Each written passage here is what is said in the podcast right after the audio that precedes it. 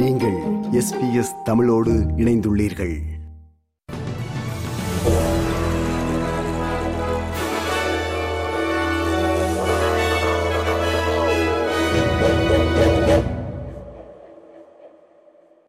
வணக்கம் இன்று ஜனவரி மாதம் மூன்றாம் திகதி புதன்கிழமை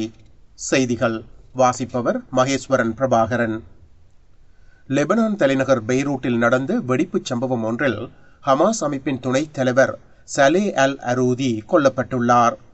அவர் இஸ்ரேலிய ட்ரோன் ஆளில்லா விமான தாக்குதலில் குறிவைக்கப்பட்டதாக கூறப்படுகிறது அல் அரூரி ஹமாஸின் அரசியல் பணியகத்தின் துணைத் தலைவராக இருந்ததுடன் அக்குழுவின் இராணுவ விவகாரங்களில் பெரிதும் ஈடுபட்டிருந்தவர் என்பது குறிப்பிடத்தக்கதாகும் ஜப்பான் ஏர்லைன்ஸ் விமானம் ஜேஎல் ஃபைவ் ஒன் சிக்ஸ் நேற்றிரவு செவ்வாய்க்கிழமை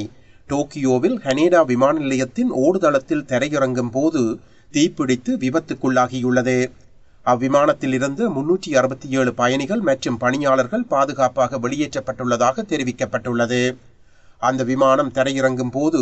கரையோர பாதுகாப்பு விமானம் ஒன்றுடன் மோதி இந்த விபத்து ஏற்பட்டதாகவும் அச்சிறிய விமானத்தில் இருந்த ஆறு பேரில் ஐவர் உயிரிழந்துள்ளதாகவும் என்எச்கே ஊடகம் செய்தி வெளியிட்டுள்ளது At the moment, we understand the accident happened on the runway. We are checking whether permission for landing was given by the airport control center, and we're looking into communications that were exchanged, because those could have had an impact on the accident. I can't say more, but we are investigating. ஆஸ்திரேலிய test கிரிக்கெட்டின் மூத்த தொடக்க ஆட்ட வீரரான David Warner ஆஸ்திரேலியாவுக்காக தனது கடைசி டெஸ்டில் இன்று விளையாடவுள்ளார் ஆஸ்திரேலியாவுக்கும் பாகிஸ்தானுக்கும் இடையிலான மூன்றாவது டெஸ்ட் கிரிக்கெட் போட்டி இன்று எஸ்சிஜி மைதானத்தில் ஆரம்பமாகிறது சர்வதேச ஒருநாள் மற்றும் டெஸ்ட் கிரிக்கெட்டில் இருந்து ஓய்வு பெறுவதாக அறிவித்துள்ள டேவிட் போனர் தொடர்ந்து டுவெண்டி டுவெண்டியில் விளையாடுவார் டெஸ்ட் கிரிக்கெட் விளையாட்டின் போக்கையே டேவிட் போனர் மாற்றிவிட்டதாக அணித்தலைவர் பேட் கமிங்ஸ் புகழாரம் சூட்டியுள்ளார் புயல் மற்றும் கனமழையினால் பாதிக்கப்பட்டுள்ள குயின்ஸ்லாந்தின் தென்கிழக்கு பகுதிக்கு உதவுவதற்காக ஆஸ்திரேலிய பாதுகாப்பு படை அனுப்பப்பட உள்ளது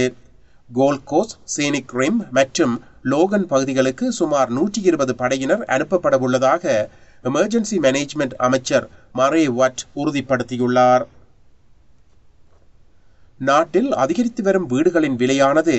நாடு முழுவதிலுமான வாடகை விலைகளில் தொடர்ந்து தாக்கத்தை ஏற்படுத்துவதாக புதிய தரவுகள் தெரிவித்துள்ளன கடந்த ஆண்டில் தேசிய ரீதியில் வாடகை சுமார் எட்டு புள்ளி மூன்று சதவீதம் உயர்ந்துள்ளதாக கோலோஜிக் அமைப்பு கண்டறிந்துள்ளது I think for is, yeah, absolutely. We'll continue to see upwards pressure on rents. uh, but not as much as what we saw the last couple of years. Um, but I think rental affordability uh, will will be an ongoing challenge through uh, through this year and probably into the next. இத்துடன் செய்தி நிறைவு பெறுகிறது